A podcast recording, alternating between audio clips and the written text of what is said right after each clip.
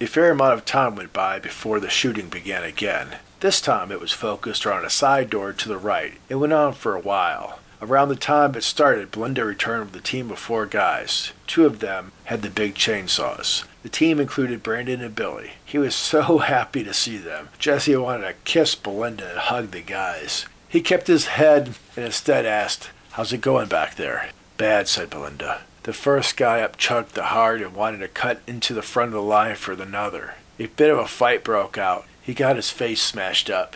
We tied him up and got the others working. Several others could not handle the blood and gore and took off. The only other ones left are trying to handle rotten hearts in their stomach and are not going to be of any use to us. I think this is all we have left that are actually good for anything. Crap, said Jesse. Down to four already? Cannot handle the stress in his voice. No, she said. We are six, and there can't be many left. Jesse nodded took a deep breath. She was right. This kiss of vampires was already a lot bigger than he would have guessed. He had to handle his emotions. The crew was looking at Jesse with alarm. As the gunshot started again, he tried to hide his own fear. Jesse reached for something calm to say to his crew and came up with the macho locker room classic. Boys, this is going to get us laid by more girls at school than the fucking quarterback gets. The guys returned a few smiles at his lame attempt to lighten things up, and Billy, damn his improbable small brain, actually looked up in excitement at the idea. But Jesse felt Belinda pull away at his chauvinistic joke.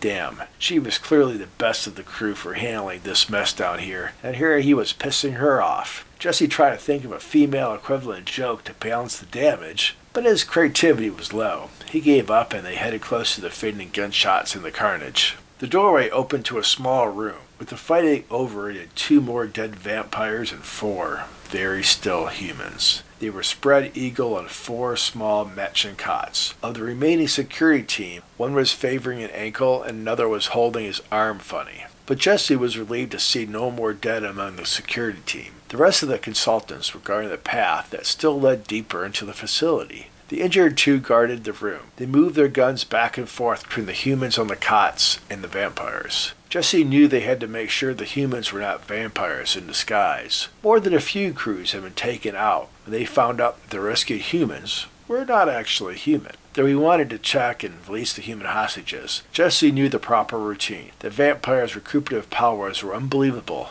and had to be handled first. The slicer crew that Brandon had brought quickly bound up the two vampires, and Jesse had them haul them back down the hallway a bit, so the humans would not see what was about to happen to them. Not that any showed any awareness. They all seemed to be in a drugged coma. Jesse realized he had not checked who was the oldest in the crew. To his regret, Brandon and Billy proved to be the oldest of the four. Belinda just stared at him, wanting one of the hearts, but did not say anything. She was younger than both. Jesse looked at her and just shook her head. All right, let's go to the rescue, Buffy.